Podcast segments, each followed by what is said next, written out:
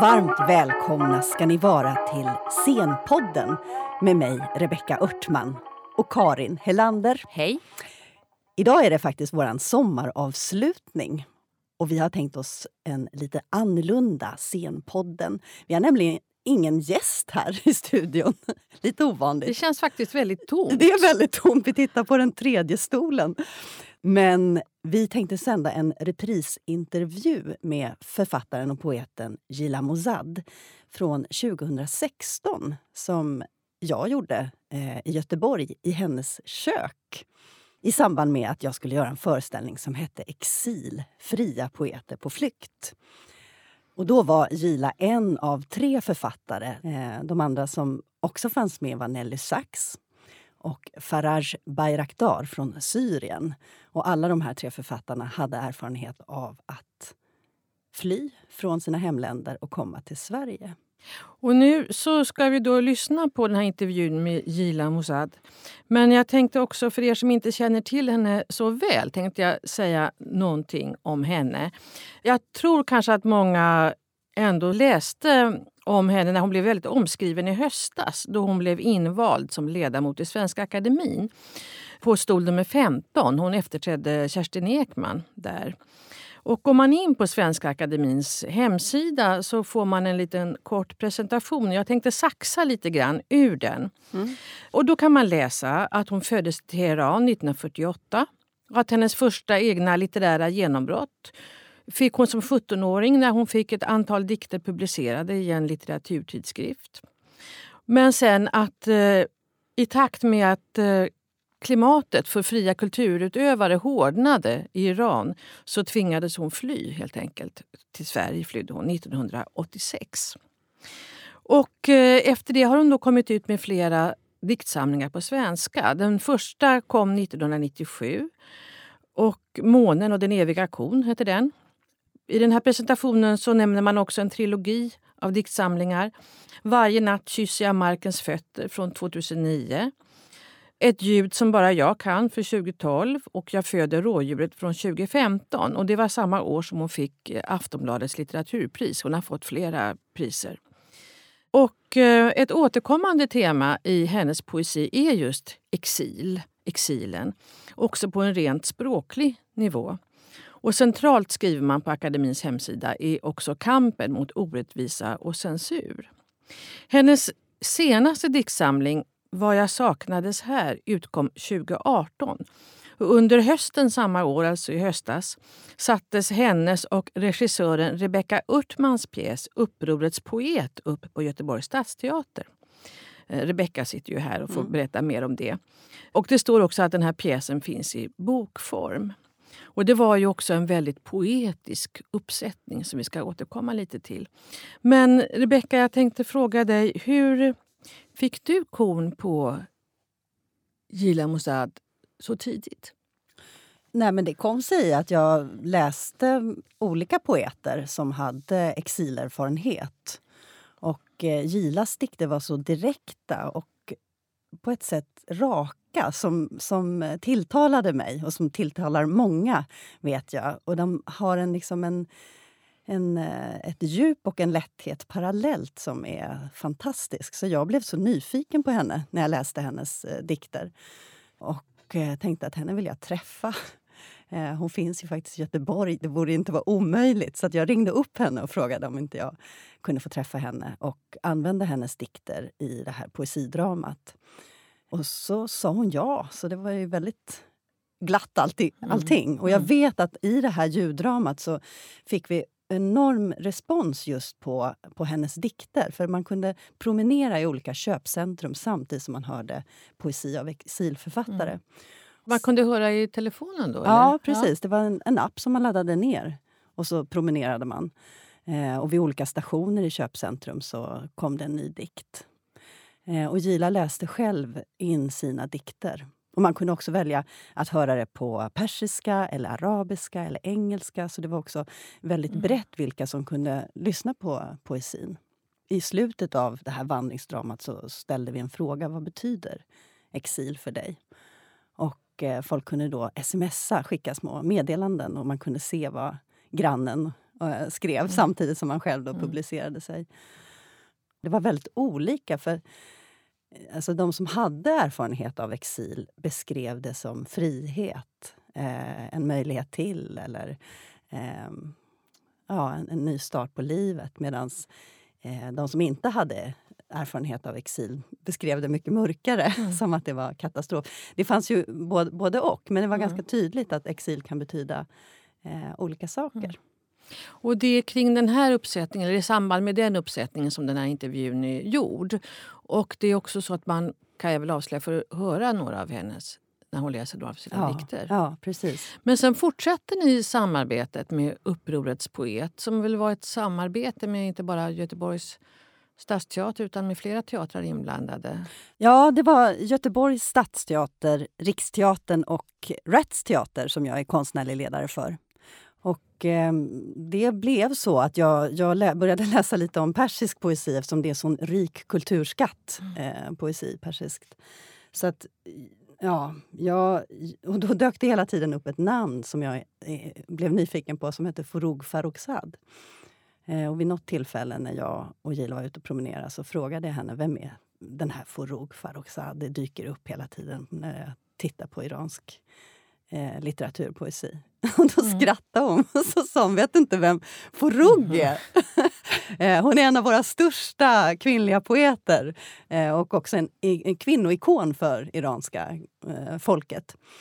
Eh, så då blev jag ju ännu mer nyfiken. Mm. Och då fick jag höra först faktiskt Gilas berättelse om hennes betydelse för Gila. För hon har betytt personligen mycket för Gila, men också personligen mycket för många kvinnor och människor. Och varför var hon eller är hon en ikon?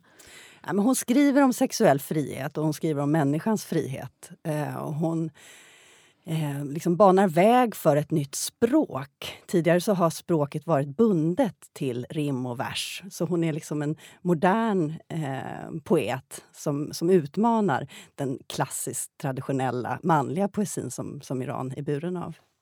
Men sen i den här uppsättningen i pjäsen så är det liksom flera spår som korsar varandra. För eh, poeten Gila finns också med. Mm. På vilket sätt finns hon i pjäsen?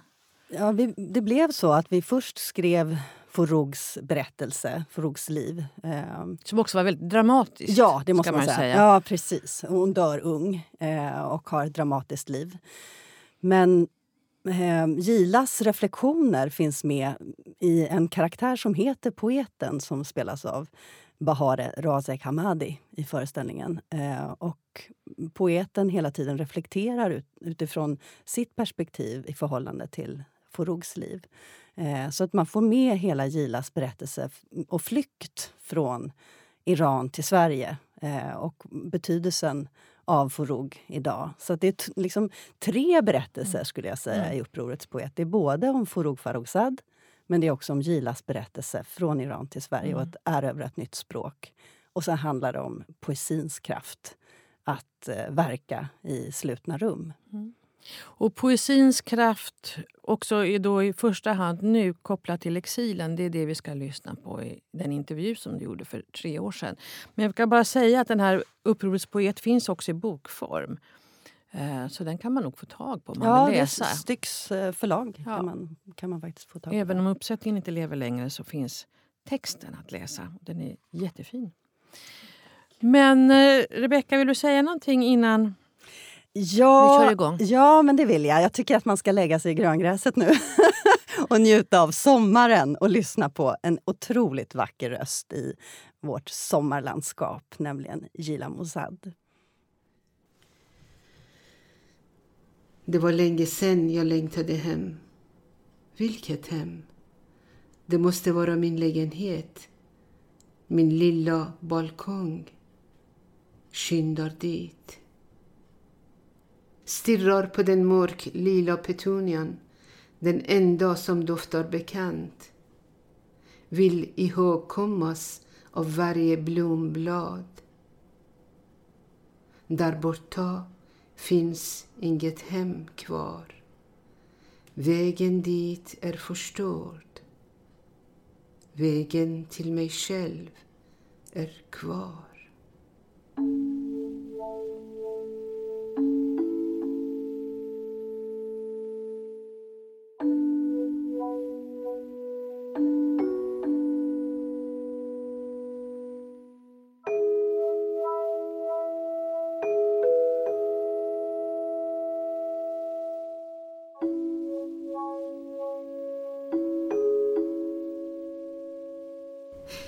Säger när man lämnar, lämnandet är lika att man dör faktiskt. Som allt blir blankt plötsligt, ingenting är kvar. Gråtande mamma och syster och allt, allt, allt. Alla ditt minne och alla böcker som du har samlat från när du var 13 år. Och, eh, alla brev och eh, så ingenting är kvar. Man kommer naken och, man, och jag visste inte var. Så det är, det är inte lätt. Vi möts i hennes kök i Göteborg. Gila Mossad är poet och författare. Hon föddes i Iran men lever sedan 30 år i exil i Sverige. Idag är hon en internationellt erkänd författare och har gett ut sex diktsamlingar på svenska. Gila Mossad är en av poeterna i teaterns aktuella vandringsdrama Exil, fria poeter på flykt. Jag ville träffa Gila för att höra mer om hennes livsresa, om hennes syn på poesi och hur hon har lyckats skapa ett alldeles eget språkligt universum.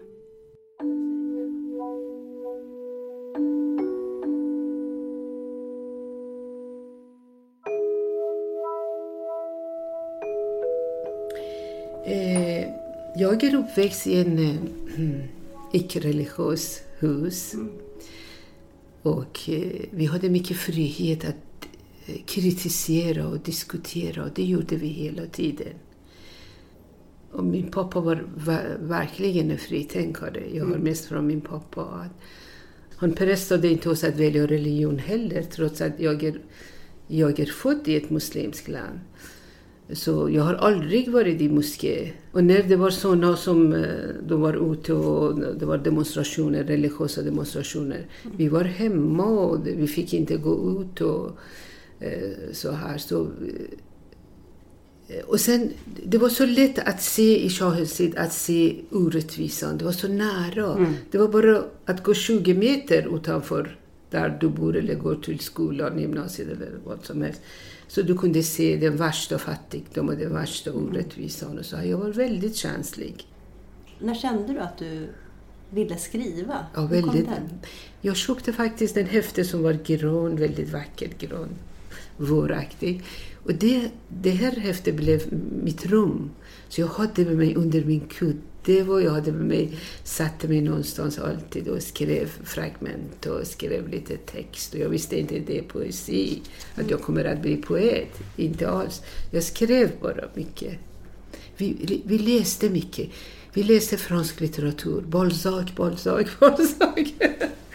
Victor Hugo, engelsk litteratur och eh, rysk litteratur. Eftersom allt översatt under shahens tid. Mm. Det fanns mycket tillgång till mm. eh, Europas litteratur och mm. USAs litteratur. Det.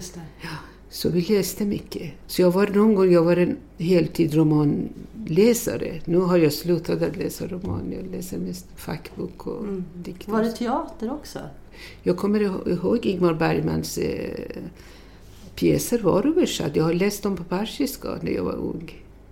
Så Fröken Julie var teater som var Shakespeare, eh, ja alla.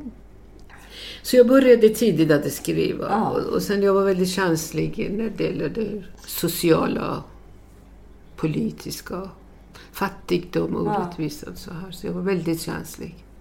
Pratade ni politik och så Ja, hemma? mycket. Mm. Men min pappa som var aktiv i, som ung tillhörde det här Tudorpartiet och förlorade sitt jobb och, och sen efter två år shahen uh, eh, förlät, förlät alla. Så de gick tillbaka till jobb igen. Jag kommer ihåg, vi hade ett litet hus, jag var kanske sju år.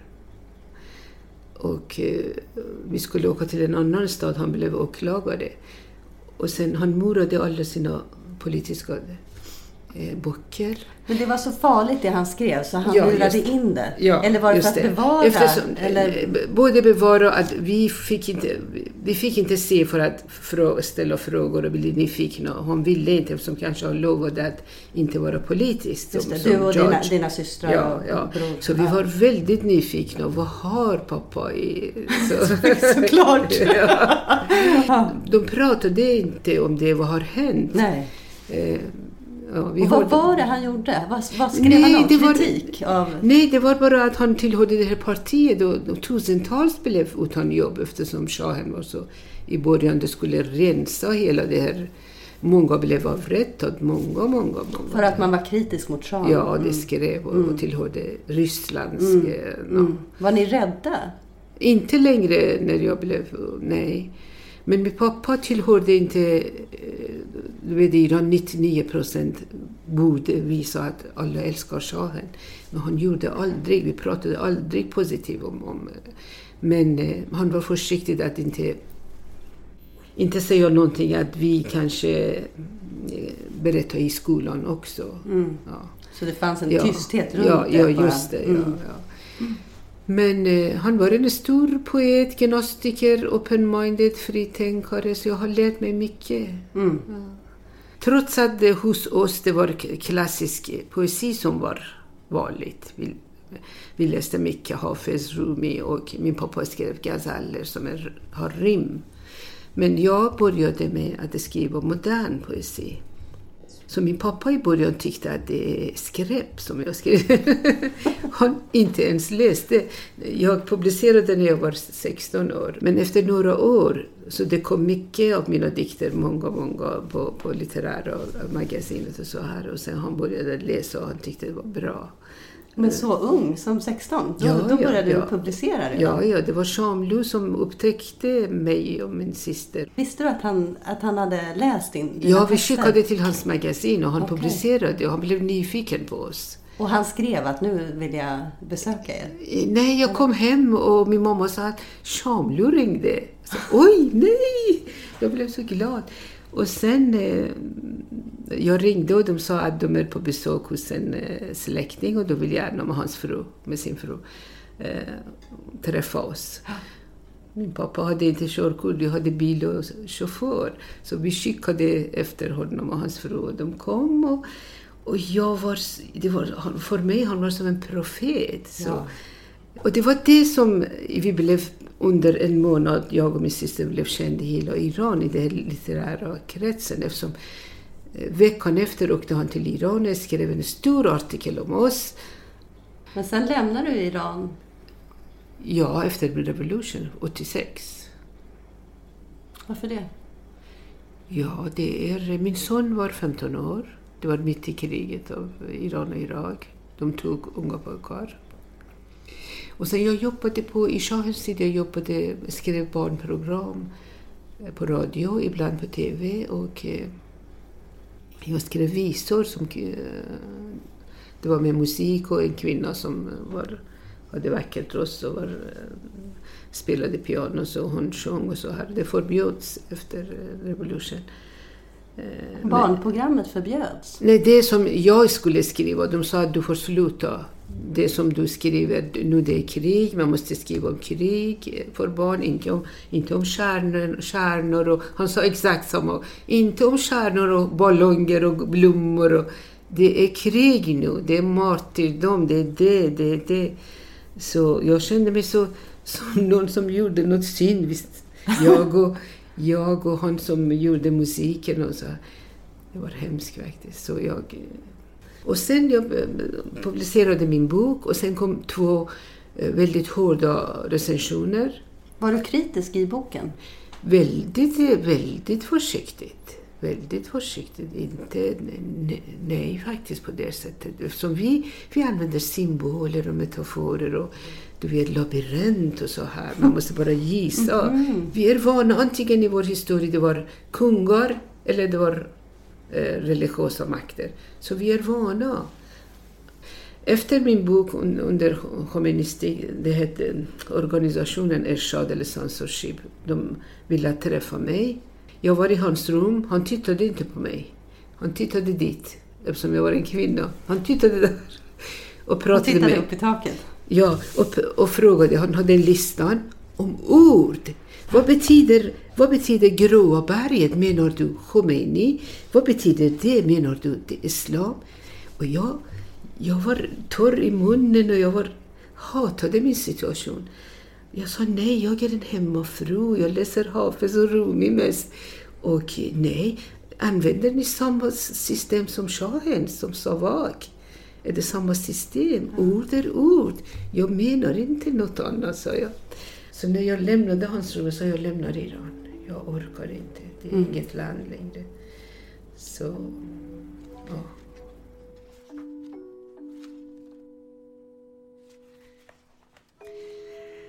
Jag är en ensam nation med gränser som dragit ihop sig.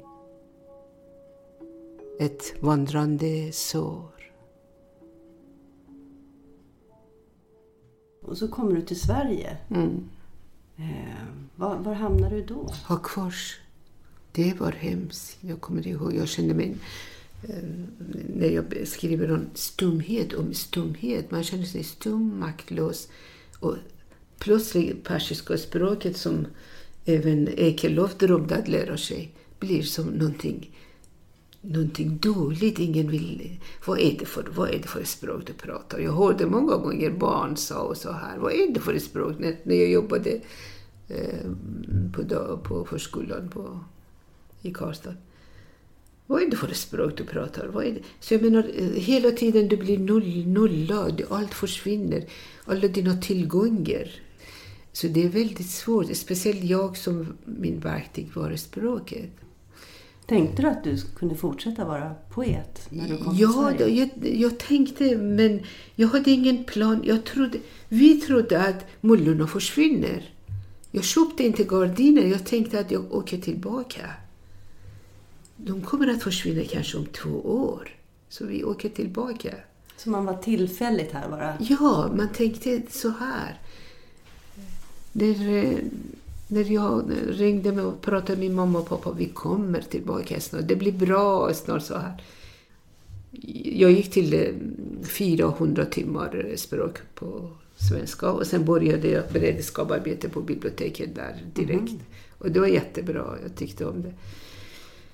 Eh, och sen hittade jag ett jobb på flykting... Eh, fritids... Eh, inte flykting, men de hade flyktingbar som assistent. Så jag flyttade dit, till Karlstad. Jag hade en liten Renault. Så här. Körde. Ja. Och eh, jobbade där med mycket, mycket låg inkomst faktiskt. Det var väldigt lite. Nu min dotter frågar mig, hur klarade du det? Mamma med så.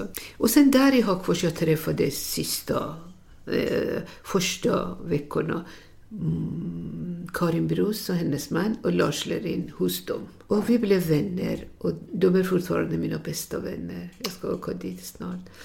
Så eh, det var väldigt bra. Det gav mig otroligt. De var så fördomsfria och hos dem jag kände mig väldigt välkommen och de förstod min värld och så det var jättebra.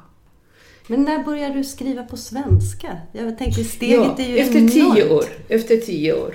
Ingen hjälpte mig. Jag hittade min väg. Jag började läsa mycket poesi och så och eh, romaner. Och, och sen jag tänkte att jag kommer aldrig tillbaka till Iran. Och iranier utomlands är tre, fyra miljoner och det, det räcker inte. Så det, jag behöver att um, nya åhörare och läsare och så här. Det var bara... Och sen jag ville... och- Jag försökte med en översättare att översätta men jag, inget förlag accepterade så, så att språket är vandrarspråk och invandrarspråk och så här. Så jag tänkte att jag måste själv... Och jag gjorde med vilja bara. Inte att jag var kär i svenska språket då. Nu jag eh, är mer intresserad och tycker mycket om det. Men då jag tänkte jag måste skriva. Om jag är en poet, jag måste med tio främmande ord, jag måste kunna skriva dikter. Och jag skrev dikter, jag hade 13 dikter på Bokmässan när jag fick Klas de Wilders stipendium. Och uh, Maja Hagerman kom och pratade med mig och jag sa till henne att jag är intresserad av iransk mytologi och mytologi och um, jag har dikter som handlar om gudinnor och så här. Och så skickade mig. Hon var chef för Ordfront då. Och jag skickade henne och hon sa, hon skrev tillbaka. Skriv mer, vi, vi kommer att publicera. Så det var hon som öppnade faktiskt. Annars kanske det var svårare. Och sen det här Månen och den eviga kon kom som efter två månader eh, tycktes om och fick mycket bra recensioner. Och Per Hansson från eh, DN kom till Karlstad och jag fick otroligt bra recensioner. Så jag trodde inte faktiskt mina ögon på bokmässan. Eh, Ordförande var väldigt, eh, hade bättre ekonomi då eftersom Henning Mankell var med. Så jag gick tidigt på morgonen dit, jag skulle uppträda och sen det var första gången jag var på bokmässan. Jag såg en stor bild av Edvard Said, Gila och Henning Mankell. Och jag satte mig och jag hade tårar. Jag tänkte, Gila, hur öppnade du den här alla stängda dörrar som verkade så svårt? Så. Fortfarande ibland mitt på natten jag vaknar och säger, hur vågar du skriva på svenska? Jag kan inte uttala rätt fortfarande.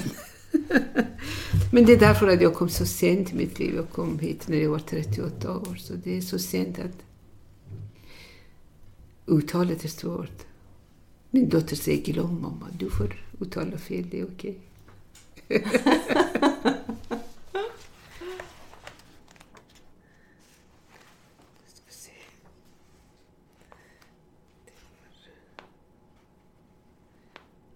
Studenten som arresterades dör under tortyr och de andra fångarna matstrejkar.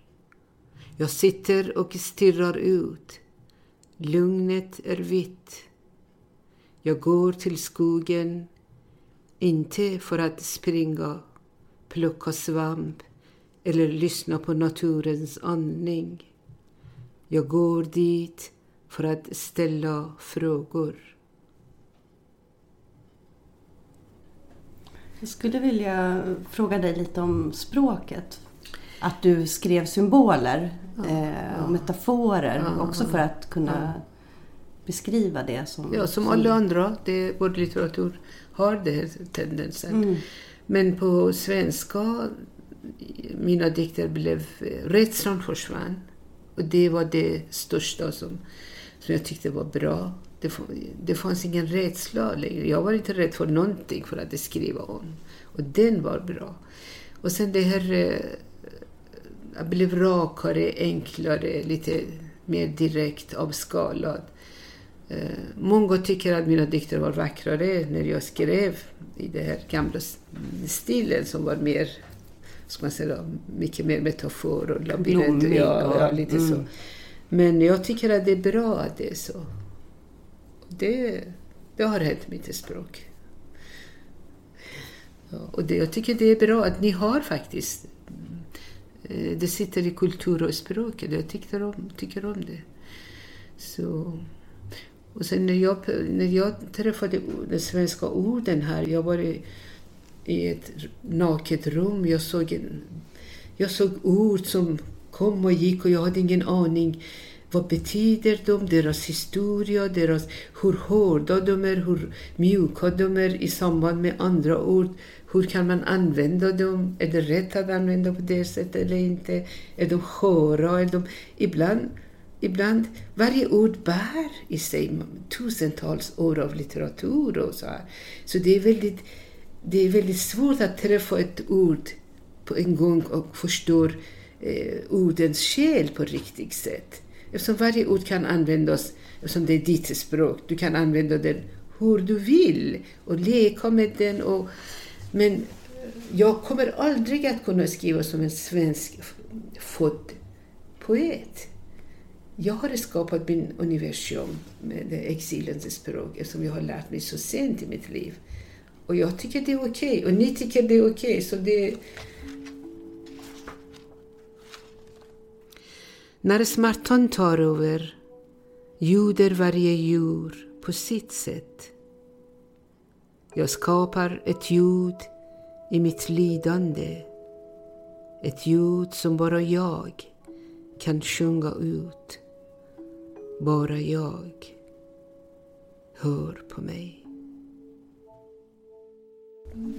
Jag tänker på om det är olika hur du arbetar Ja. när du skriver på persiska och när du skriver På på, praktiskt svenska. sätt, det är mycket olika. I början var det så att jag borde ge order till min hjärna att nu ska vi skriva från vänster till höger, inte från höger till vänster. Det var det största, faktiskt. Man sitter så här. Och sen eh, eh, s- han och hon. Vi har inte. Fortfarande jag blandar mitt barn och säger mormor, det är han, inte... Så jag blandar. Så det är små saker så här. Och sen ehm, det som jag lever i Sverige om mina, det är som om ehm, min omgivning, så det är så annorlunda. Allt som jag har som minne och bagage, det är något annat.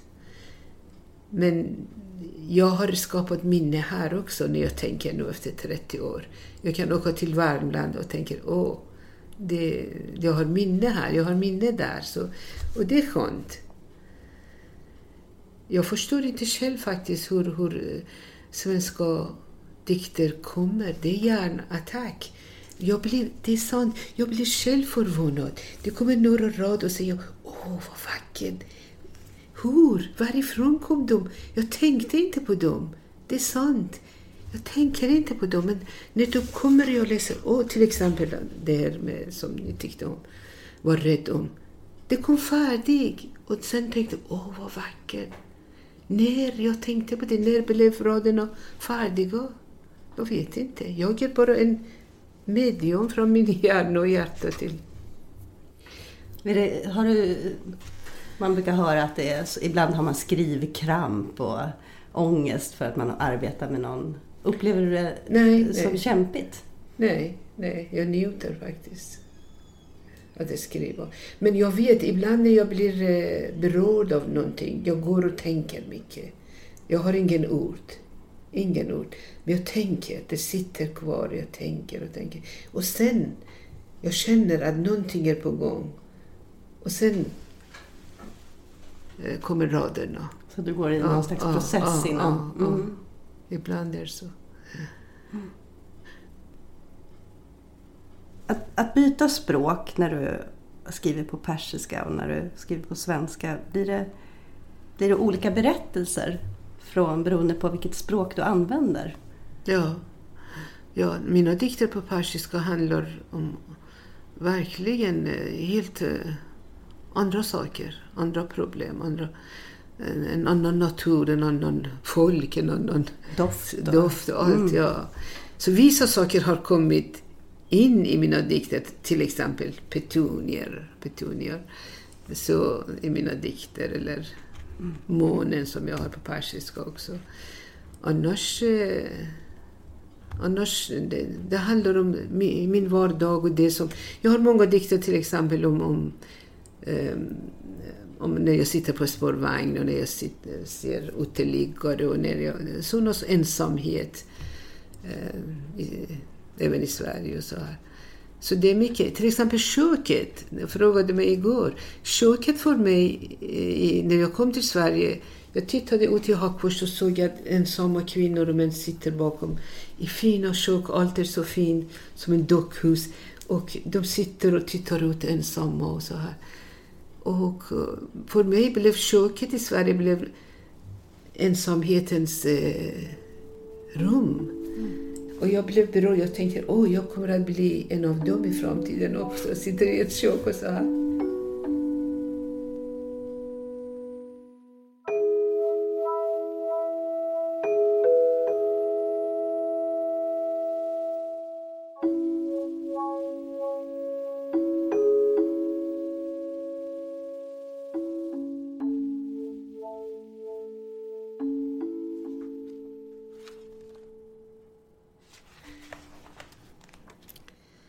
Var rädd om din smärta.